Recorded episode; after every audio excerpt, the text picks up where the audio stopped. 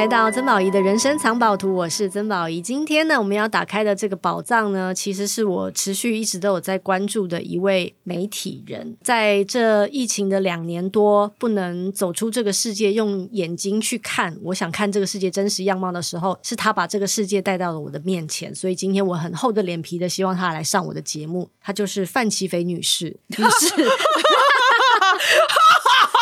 救命啊！不要那么大声！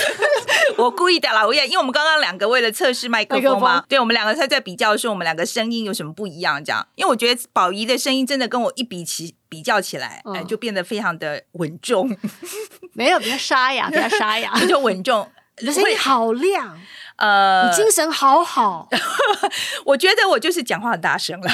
你以前就是这样的人，从小就这样。这对做新闻来说有帮助吗？就是你如果一堆人杵着麦克风的时候，这受访者比较容易听到你的问题吗？我觉得哦，我说实在，我觉得，我觉得在拼，就是在堵麦克风那种场合的时候，其实光声音大没有用，体力还要很好，还要很会跟人家推挤，要很会打拐子，还要很会。真的，我这个不是开玩笑的，你要很会钻。然后你要很会，就是一开始一进去的时候，你就要先判断，你要你要再再从哪个角度钻进去，这样子，这个是没有办法的啦。这个是已经从从以前就是因为我跑新闻跑这么久，已经变成那个怎么讲，身体的直觉反应，对对对，在血液里面这样子。对，然后可是至于声音这个东西，我是的确从小大概讲话就是蛮大声的。就是从小就这样，我那天我那天还在讲，就是我小时候的国中时候的外号叫做土匪，你就是知道从小就因为你是范琪斐，所以是一个谐音叫土匪。对，可是那个名字真的不能乱取。对，没错。对，像我叫曾宝仪，所以我小时候都叫曾宝牙。因为我就不明白，你知道吗？就当然我小时候牙齿不是很很很正，但是也没有到龅牙。对，所以我我还真的认真去矫正牙齿，因为我也不想再被被这样叫。OK，然后可是我不能去跟人家计较说叫土匪这件事情，因为我真的很土匪，真的有一点啦，就从小就有一点这样，这个个性是真的。你小时候就是一个这么冲的人吗？呃，我觉得我不知道哎、欸，我不知道怎么讲，因为可是我现在讲到我小时候的事情的时候，我就想到有一次救国团的时候。呃，有一次我们出去，好像不知道南横还是什么，我忘记了。就我现在想起来的那个回忆，就是那个画面，就是我追着一群男生打这样子，很精彩。对，就我不知道为什么，就就想起来，嗯，好像从小就是这个个性。嗯，可是那个时候的你，并没有想到有一天你会把世界带到众人的面前的。没有，其实说真的没有。很多朋友都会问我说：“范姐，你怎么想说去当驻外记者？”我说：“我没有想过，哎，真的这个事情没有想过当记者。”没有，不是不是认真的想说，从小就是立志要当记者，就不是我的志愿里面会写说，我将来要成为一个记者，从来没有，从来没有过。然后呢，只是真的毕业以后就找不到别的工作，因为那时候就解严嘛，那唯一最容易找的工作就是记者，然后就去做了以后就很喜欢，就这样子开始的。你这人生就是这么奇妙哦，就是你会发现，其实有人说我们的生命蓝图都是已经事先写好的。你就会发现，你就是会走上某一条道路，因为他会把你其他所有的路都封死。OK，然后你就是会觉得说啊，那只剩这条路了，所以你就默默走上路，然后一走就走了几十年那种感觉。对，而且我一直都觉得我自己的职涯啦，哈，然后就是跟台湾的整个开放的过程是紧紧相连的，所以我觉得这个是没有什么好。好讲，因为那个时候就是因为就解严嘛，那解严以后就有很多不同的工作跑出来，对不对？然后那时候第一个很容易做的，我就讲说，因为报禁解了，所以很多报纸出来了，他需要很多记者，所以就去做记者。那另外一个可能性，其实当时是去证券公司当营业员。那为什么可以去做那个工作？也是因为解严了，所以他很多那个券券商可以，他现在可以开放金融了嘛？好，就那个时候，所以他就会有这个工作跑出来。所以我。我觉得其实都是跟大环境有关系的。嗯，我会觉得我们之所以选在那个年代投胎来这个地球，其实也就是因为我们想要搭上某些列车。就好像如果是我是二十年前投胎来地球的话，其实我就是搭上了一个我生下来就知道什么叫网络，嗯，我生下来就知道怎么使用手机，我就知道可能城市写城市这些对我来说一点都不难的那种生活。我们我们可是从没有手机，对。我们要如果要打你也是哦，你看起来比我年轻很多，没有没有很多。其实我们是差不多年代的。哦，OK OK。以前还要还有电话卡，你记得吗？那你有拿过那种像水壶一样大的手机哦？你也有拿过，超重的，而且还要换电池。对对，没错，以前还要换电池。你知道传传真机嘛？我知道传真机。对，好了，我们不要再讲我们有多老了。好，我今天之所以很想来访想访问你，其实不只是因为这两年多，然后看了很多你介绍的世界，你介绍的新闻。我觉得我是因为相信你，你知道吗？这个年代跟以前的确是完全不一样了。以前我们我们相信的就是别人告诉我们的，我们不会去怀疑。比方说，以前我们如果是老三台出来的，老三台说的就是真理。我以前读的历史课本就是真理。嗯，我以前还曾经就是李四端就是真理，是吗？神，对对，我最近在访问他的，的确是他真的是那个时候他就是神，他讲的话就是李四端圣主，对，就人力鱼，人力鱼说明天会下雨，明天一定会下雨，对，就就是就是他，你不会怀疑，对，不会怀疑，他们讲的话就就是真理这样子，嗯。但现在我们是选择，我们现在是有选择的。我我之所以选择看 Today 看世界，是因为我相信你。如果今天你搞砸了，我可能也会，我可能会说，我再也不相信范琪飞了，我就要看别人的那个新闻。是啊，我觉我觉得是啦，哈，我觉得在现在，因为就是大家选择很多嘛，你资讯的来源这个选择很多，我觉得你怎么样建立你的，我们我们英文讲 credibility，就是这个可信度这个东西，的确，我觉得在现在变成一个突然它变成一个很大的资产，没错。因为它那个量还那个那东西还不只是量而已。因为今天我今天访问你的时候，你说你因为你带妆来嘛，我想说你今天应该有工作。你说对，每天你都要录，是每天吗？每天录，我们是每天录，每天录。对，而且我们其实没有没有存稿的，就是说新闻没办法存啊，没有存稿的。我们几乎都是前一天，我们一条新闻其实要差不多写三十个小时了哈。所以说，我一直说从选题到真正大家看到出来的时候，其实差不多要经过三十个小时。那其实这三十个小时，呃，我们经过很多纠正的这个呃这个过程，我我我我觉得这个这个部分我一再再讲，就是说我真的觉得非常重要啊。就是我们一个新闻写出来之后，我们其实除了我们自己的写手一定要附上他的新闻的参考来源之外，我们在第二天早上在审稿的时候，是我跟另外一位同仁，就是不写手的本来写这个新闻以外另外一个人，两个人要同时在进行检查。然后整个结构会改变，然后我们是甚至还会再加一个，像今天我们是写那个有跟艾呃那个 Alzheimer 就是那个失智症、嗯、对有关系的新闻，我们还找了医生进来看。就是我觉得正确新闻的，我觉得我不会说我们不会犯错，我们人都会犯错，而且我觉得你看多少都有可能错。OK，好，那可是我是真的觉得这是一个态度，就是说我们整个团队知道说。正确这件事情是我们的要求标准，我觉得这是一个一个，我觉得是我们。一个信念，就是整个团队都知道正确这件事情很重要。它比文采，它比你的表演，它比流畅这些东西都要放在最前面。嗯，那当然，当然，在现在网络时代，你除了正确之外，你还有别的嘛？因为不然大家大家就大家大家都看得很干，受不了的，全部都跑掉了。那所以说，我觉得，我觉得除了这些之外，你还要再做到说，比如说你要讲很风趣。你还不能讲错，OK 好，那你也不能那个线又要抓在哪里？的确，其实是一个挑战啦。可是我要再讲一遍，我觉得太多的媒体把正确的这个呃位阶放的太低了，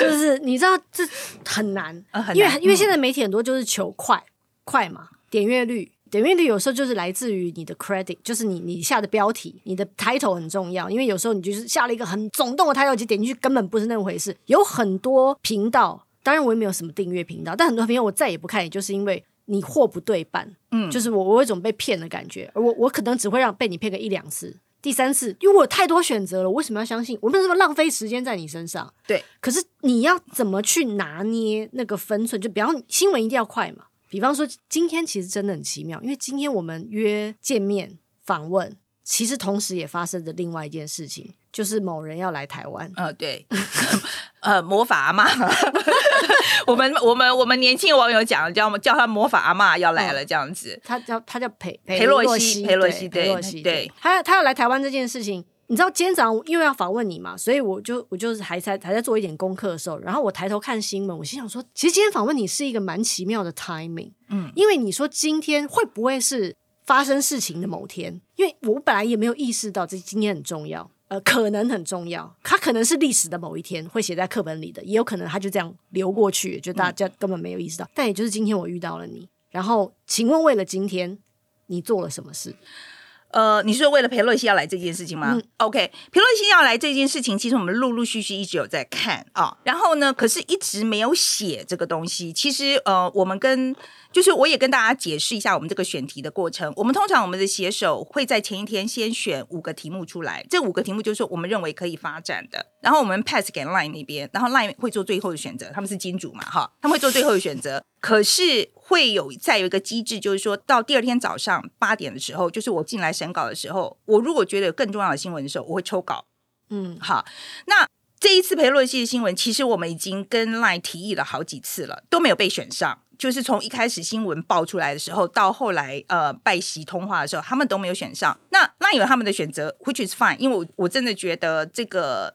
呃，他们他们在看数据上面啊，他们有他们的选择这样子。然后到这个周末的时候，其实我们礼拜一本来是准备了另外一条有关中国的稿子，然后后来我就觉得昨天我就说不行，这个东西要出来了，所以就抽稿。那抽稿我们后来其实昨天就有一位写手就马上加班。可是我说的确，他也是就是这个新闻就是照我们一般的流程这样来做这样子。可是我们看这条新闻大概看了一两个月有了吧？嗯。可是到这个时间点才真的写了这样子。嗯可是我们昨天早上写的，到晚上的时候，其实播出的时候，整个那个讯息又改变了。对，因为早上看的时候还觉得不会来，然后到下午四五点的时候就觉得好像又要来了，所以那个稿子又整个做很大的变动。所以我们的确是在，我们的确是不停的在做这个事情。好，然后你再讲说，现在是不是会是有可能历史上一天？OK。我没有办法告诉你是不是，因为今天我我没有人知道，其实没有人知道。嗯、OK，然后嗯，我只能这样讲了哈，就是说嗯，我自己对这件事情的信念一向是这样，如果真的要发生，你也挡不住。嗯，当然，right？那我觉得嗯，现在台湾的情况需要国际的能见度，所以我觉得，我觉得在我们目前的状况之下，呃，看它怎么发生吧。OK，好，那我们再讲说，我们以新闻第一线的记者。这个想法，昨天前两天我跟我访问李四端的时候，他还跟我讲说，九六年飞弹危机的时候，他说那个时候他觉得比现在还要更危险，因为那时候是飞弹真的都打了嘛，就是打在台湾头尾那一次是真的很危险来可是他说他现在想起来，那时候第一个感觉并不是害怕，那时候他们的决定是雇一艘船到海上去，看能不能飞，看能不能拍到飞弹掉到海里的样子。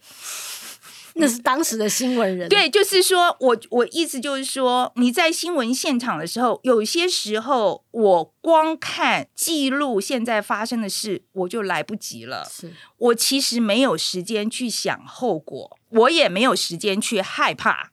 我我们能我们能做什么？就好像昨天呢、啊，嗯、因为昨天新闻出来嘛，啊，我们今天录音是八月二号，昨天八月一号新闻出来说他今天晚上十点多会来。然后呢，一开始我看到新闻，我也不以为意，是一直到我对岸有一些朋友陆陆续续发消息说保重啊。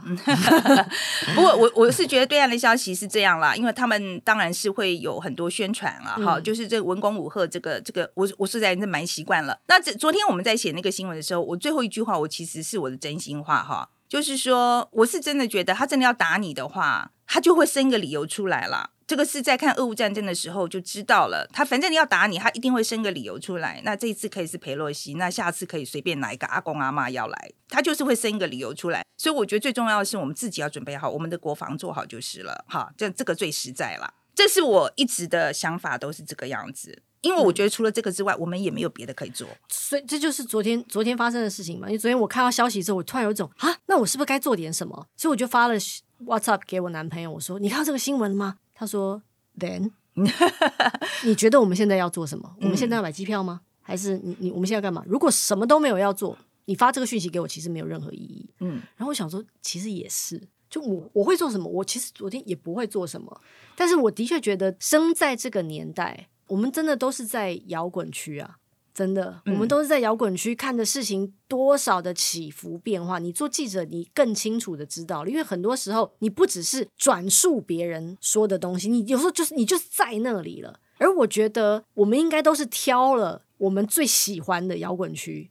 站在那里，嗯，看着事情发生的，就是不管那是一个看热闹的心情，或者是我们就是要来经历这一些。那你选择了一个，不管你你觉得你现在，我不想你要怎么称呼你自己现在的工作抬头，你是记者呢？你是主持人呢？还是你是新闻媒体的运作者呢？还是你是一个选题人？你是一个撰稿？你你会怎么定义？因为以前的定义跟现在定义绝对是不一样的。嗯，以前你就是记者，现在呢？对，我觉得呃，我其实这个常常大家会在介绍我的时候会觉得不知道怎么介绍这样子。那我现在有时候懒，我就是直接说你就是资深媒体人就好了啊。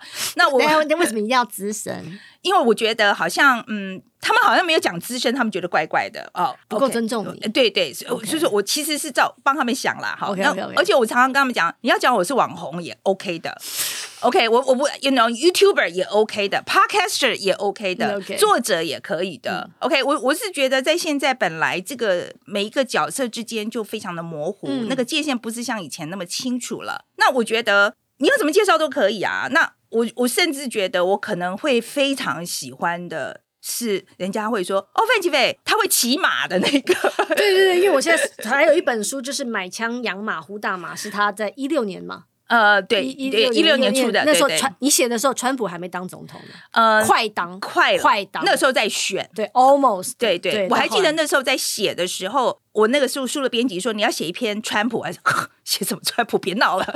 然后后来他因为他坚持嘛，后来我就写进去了，那还好有写进去这样子，因为那个时候的确我在写书的是是二零一五年，那时候他只是放出风声要选，但是其实还没有造成所谓的川普风潮，可是已经看到一个苗头了。的确是，所以后来就还好有放进一个章节这样子，表示你见证了那个那个那个那个年代。我我我要问的是，像很多人会说我是斜杠，比方说我也做主持，然后我也拍戏，然后我可能也做一些电影的幕后，我也出书，然后可是我从来不觉得我是一个斜杠，因为我觉得我都在做同一件事情，就是分享，嗯，分享我看到的世界。我想要问的也是，就算你刚刚说了你的这么多的抬头，你心里面一定还有一个中心思想在那里。都不管你做任何事情，你录影有化妆没化妆，你写书，或者是你来这边跟我聊天，其实你心里面那个中心思想永远都秉持着。你觉得那个是什么？我觉得呃，就是做新闻吧。啊，我觉得什么是新闻？在这个年代，什么是新闻？对对。可是我觉得是做新闻吧。可是我觉得对我来讲，其实现在的定义来讲，我会这样讲，我就是在说故事的那个人。是我们，我们的确，我们那个 podcast 那时候取这个名字的时候，嗯，我的确是觉得这是我的心境，我现在的心情，哈，就是说我就是这个说故事给你的人。那我也希望说，我们讲的这个主角，我让他很突出，让他可以让他的声音很清楚，让他可以听起来像是他在告诉你。他的故事，然后我们只是帮他带出来而已。所以，我现在当然，我做任何一个东西，不管是我的文字的报道、我的 podcast、我的我的采访，或是 Today 看世界好了，我其实跟他们每一个人都在讲，就是说我要你们。要写一个故事，我要这个东西有故事，因为只有故事才会让观众很感动，他才会很想看。你不要每一次一开头就就跟我讲说，我最怕的就是那种一开头就跟我说，哦，G 团体今天有八个领袖来参加，嗯、我说你这写这个东西谁要看呐、啊？可是你就今天在讲，就是说，哦，今天在这个呃会这个会上的时候，这个呃，比如说普丁跟那个拜登两个吵起来，我觉得这个你懂我意思吗？这个画面，他就有个画面。有个故事，有个故事，他、嗯、不一定说真的要吵架了，可是他有个故事嘛。嗯嗯，我觉得这个是就说故事是一个比较容易引起共鸣的方式。嗯、其实我的理念非常的简单，对，就好像你虽然说好像新闻，别人一听到新闻都觉得新闻很硬，因为新闻感觉你就是要报道一个事实，然后可能跟政治、跟经济，然后跟一个国家的走向有关系。但是其实所有的新闻里面都离不开就是人嘛。是啊。而人就有故事，啊、就好像我我我其实蛮喜欢《买枪养马虎大麻》这本书的。其实我我记得有一次我无意间翻到的时候，是因为你里面讲了一些跟美国原住民有关的故事，打动了我。你讲了一个好像是呃摩门教的保留地，嗯、然后有一个原住民在那里做导游，可是事实上那里面有很多的冲击，是因为当时那个水源地。本来是属于这个原住民的，但是被摩门教的人拿走了，然后他们在里面上面盖了房子，然后现在政府又把那个变变成了可能也是原住民的保留地，然后他又可以在那边去讲解。可那心里面有多少的转折，多少的冲击？我觉得你有看到，我觉得那是你一个很特别的人生特质，就是你有看到有些人存在那里的冲击矛盾点，可是也就是那些矛盾点让。每一个人成为一个活生生的人，我觉得那个是你的某种特性。我觉得大家在问我的时候，就是说为什么会看到那个点？哈，那我跟年轻的朋友也在讲，就是说，其实看到那个点，可能跟年纪也有点关系。哈，呃，我真的觉得，我也许年轻个二十岁看不到，可是因为真的是看了很多不同的人，跟他们就是谈了很多不同面向的事情了之后。这个东西就有些时候它就是会冒上来，这样子。就 我再讲一个例子好了，我觉得创意是怎么来的？我我常常在讲创意，创意是把两件完全不相干的事情连在一起。嗯，但是你要有两个不同的东西给你连呐，right？所以说，当你的这个资料库越越多越丰富的时候，你就越容易可以让它产生连接。你讲的印第安人那个故事，我为什么很感动？当然是因为我们台湾的背景让我想到这件事情。OK，然后我那时候在看的时候，我真的非常的感慨，我真的非常的感慨，因为我真的觉得他那个东西其实争的，其实大家在争的是那一个水源呐、啊，因为有了那个水源，以前印第安人他有几百头牛，他可以养得活。但是欧洲移民进来以后，他是养几万头牛，所以他那个水源他就必须要独占起来。所以我今天在看的时候，我真的觉得，我其实真的非常的感慨。我觉得我们一直在讲民主这个东西，其实它是有有极限的，它真的是有极限的。因为当你这个资源、这个经济规模、这个经济就是生活的方式有这么剧烈冲突的时候，用讲的是讲不下来的，只能打了吗？嗯，真的。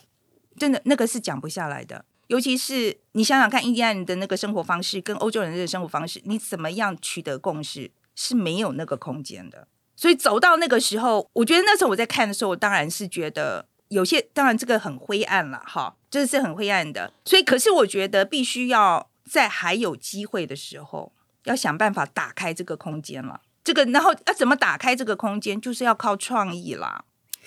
我要跟那个听众，你现在可能看不到那个范姐的脸，她在眼眶是有点湿润。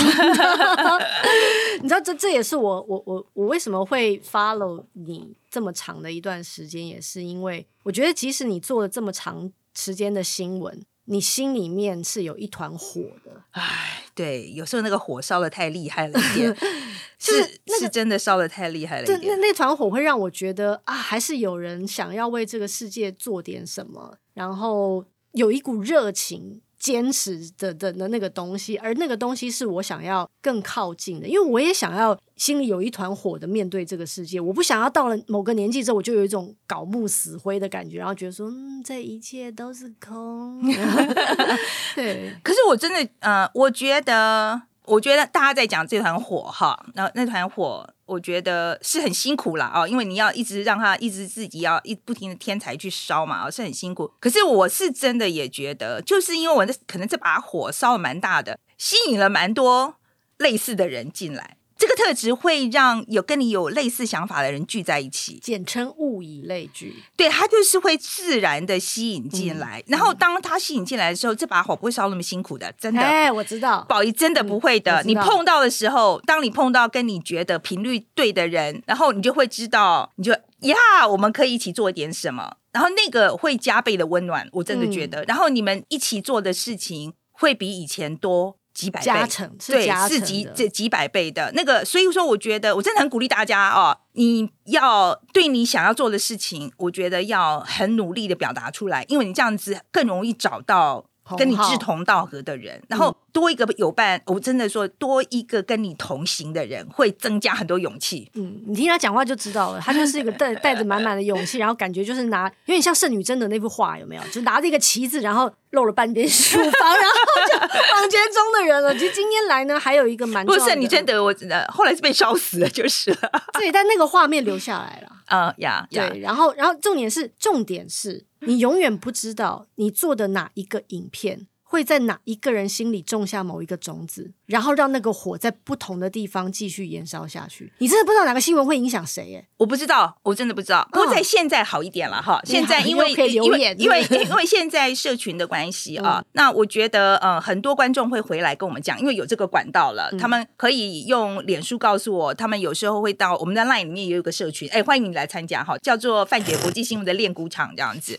然后呢，就是要练鼓，大家一起练鼓，嗯、然后我们出去放鼓、嗯、，OK，就是大家共同的想法的人可以出去放股这样子。所以我觉我觉得现在在社群媒体其实比以前容易很多。嗯，很多人会来跟我讲说，某年某月某天我看到这个新闻，我什么感觉？那个对我来讲就是我的柴火。嗯，你现在已经好，反正好，不管怎么样呢，今天我来，请你来。还有另外一件事情想要跟大家分享的，就是因为其实我在网络上看到你的另外一个你在做正在做的事情，就是说故事的人。刚刚你有提到了说故事的人。一开始的时候，我记得我看到这个计划的时候，你知道我心里面的 OS 是一，其实这也是我想做的事。哦，真的吗？对，OK，嗯。二，这个人真的好傻，因为太难了。我知道这条路有多难，我很清楚的知道为什么我很想做，但是我一直没有贸贸然做，就是因为我觉得太难了。那我可能就是资讯收集的不是很清楚，所以很有勇气吧。我觉得应该这样讲了。我当初在想的时候，我们做了第一季嘛，哈，那时候第一季说故事的人时候，是因为呃呃百灵果 News 那凯琳跟 Ken，那时候他就他们就跟我讲说。范姐，我们我们要做这个 podcast 啊，就是我们希望把它做成一个平台。你你有没有想做什么？我说我有想做一个东西，但是我不习惯自己出钱做东西，因为我一向都是有背后有公司嘛。那他们就说，那这样子我们资助你好了。好，那他们就给了我第一笔钱，这样子。我那时候心里想说，他们小我这么多，他们都有这个勇气去做这个事情哈。那所以第一季就这样推出来了。到第二季的时候，我就想，我们看怎么样来解决钱的问题。可是我是说真的，我觉得我在做说故事的人的时候，这个是我最喜欢的作品。那个不是说只是因为做出来的东西，不是。我觉得大家不了解，我就保留你会知道我在讲什么。是整个过程我很享受。OK，包括说，比如说我跟我的工作伙伴，他们都是很能力很强的一群很好的人，我们一起来想这个故事，然后到我们去跟找到这个受访者，跟他采访，然后把他的故事做成一个很棒的故事。我觉得这整个过程是非常享受的。嗯，当然，我觉得钱的问题是要解决啦。我们一再在讲，就是说，在这个新媒体的环境里面，你除了磨产品之外，你一方面还要磨商业模式。所以，我觉得第二季的说故事的人这个募资案，我们刚刚结束，其实没有募到呃，我那个那个我们门槛门槛，就是我们第我们第一我捐啊、呃，我谢谢谢谢你，我我非常感动，非常感动。我们我们是要募两百四十万嘛，我们现在募接近两百万这样子，那我们还是会全部做出来，就是大家呃呃，就是整套会推出这样子。然后呃，可是我我就是说，我觉得这个东西对我来讲，我其实已经很感谢了，因为我我知道有多困难哦。这个，因为它这个不是一个可以。教你怎么样赚钱的东西啊，它不是一个可以让你更聪明的东西，right？可是我觉得这是其实可以，它呃，它其实可，我等下跟你讲为什么，你先讲。OK，好。然后我我觉得这不是一个像比如说网络上什么授课那种东西这样子，可是我我觉得对我来讲是重要的，因为我一直在讲说这是我写给台湾的情书哎，我这我真的真的是我我觉得这是我我觉得我有。我要去，我一开始的想法哦，我就跟我的团队讲说，我的想法是说，我去记录很多台湾人的脸谱。我就说我今天希望说，我在一个墙上面放一百个哦，不一样的，不一样的，比如说宝仪也可以在上面啊，好，这样子，我就是一百个不同的人的故事，那这个组起来就是我们台湾的面貌。我觉得除了这个之外，没有办法更强烈的，或是更真实的，或是更更诚实的啊，来讲什么是台湾人这个东西。所以那时候一开始是。从这样子来的，那后来就变成一个 podcast 的形式。那我觉得在这中间已经不错了。我我真的觉得大家要先同意我有这个想法，然后要再信任我可以这样做。那我觉得第二季这样子其实不错了。现在目前来目前来讲还差一点点，不过我想我们推出之后可能会继续募资。我我大概我不担心啦。那这个第二季应该是没有问题了。所以，可是我觉得最重要的是，我真的非常感谢有人跟我有一样的想法。这件事情对我来讲是最重要的。我觉得这也可能就是。不同的年代真的会采取不同的方法继续往前走，因为就你刚刚说的，因为现在是社群媒体或者是网络的时代，所以我们可以用别的方式找到你都不知道藏在哪里的 body、嗯、support 你完成，应该说他们也想要，就像我，我为什么资助你？我也想完成，但是我觉得我现在可能做不到。或者是说，这是我想要做的事情，可是我我可能还有分心要做别的事情，所以没关系，你帮我做了，就等于我们共同做了。其实这就是社群媒体一个很很珍贵的的的。对，这是它好的地方了，它这是它好的地方，真的。当然，它有它的问题嘛，它造成了另、嗯、另外一套问题。但是，社群媒体的确是。是造成就是创意非常丰沛的一个地方，嗯，因为它就是创造了很多新的可能性。那我们是希望说，用这个方式让更多的人找到更多同志，嗯，找到更多同样想法的人，找到更多觉得说，哎，我们台湾有很多故事可以讲的人进来，然后我们也听听我们身边的人的故事，嗯，其实这个概念非常简单，可可是你知道，因为其实我因为我也想做同样的事情，只是我用了不同的方法，因为我们有不同的个性。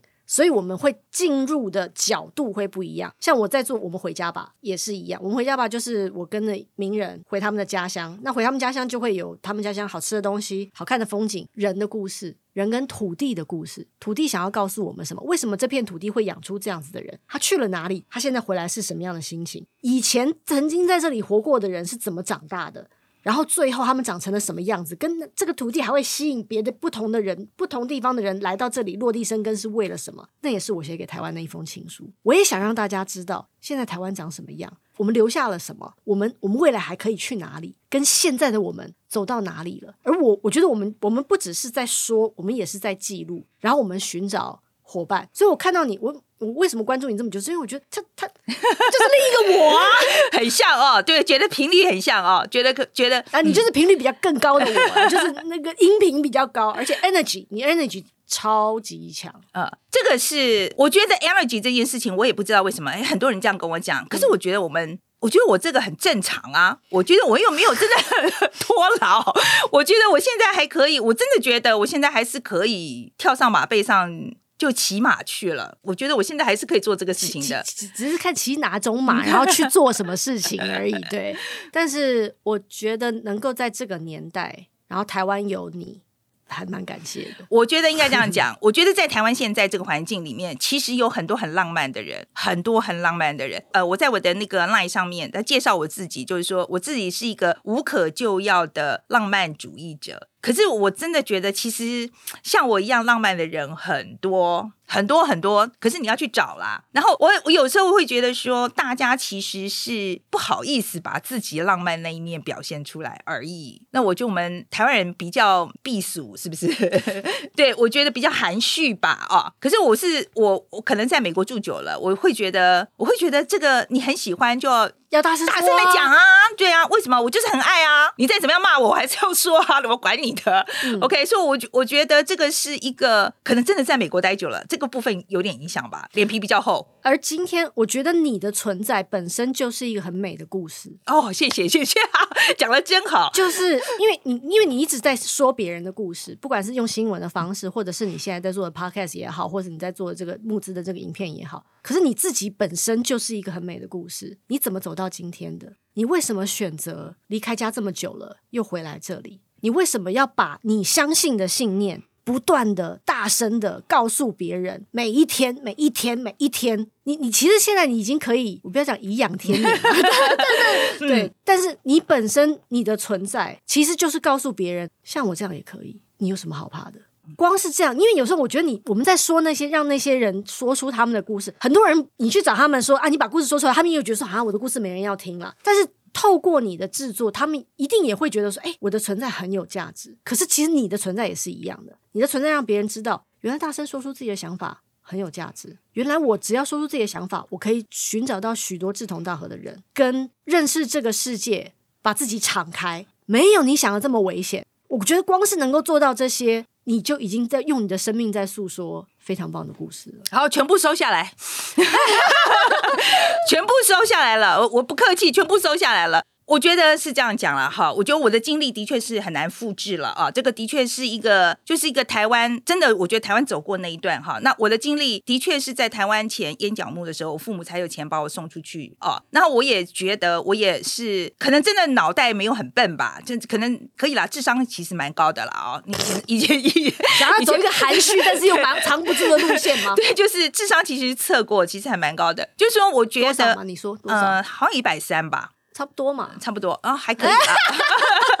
呃，平均我忘忘记忘记是多少，不，总而言之，我意思是说，我觉得我走到今天这一天，的确是我觉得天时地利人和组成的。那我觉得每个人在每一个时代。你每一个位置，你你如果去想，你会你就可以做到。我我其实真的觉得每一个人的个体都很美的。我常常就说，我我可不是开玩笑的，我我都觉得，我真的觉得我自己很美哎。你很美啊，我真的觉得，所以你在讲的时候，我觉得美呀，欣然接受，Yeah，that's me，Thank you。对，我真的觉得，我真的觉得很美。那我觉得，因为你要自己觉得很美，别人才会觉得你美。那我觉得在台湾的身上也是一样。自己要觉得自己很美，不然别人怎么会觉得你美呢？Right？所以我就会觉得说啊，你们随便你们怎么讲，我就是觉得我最美。OK，我比林志玲还美。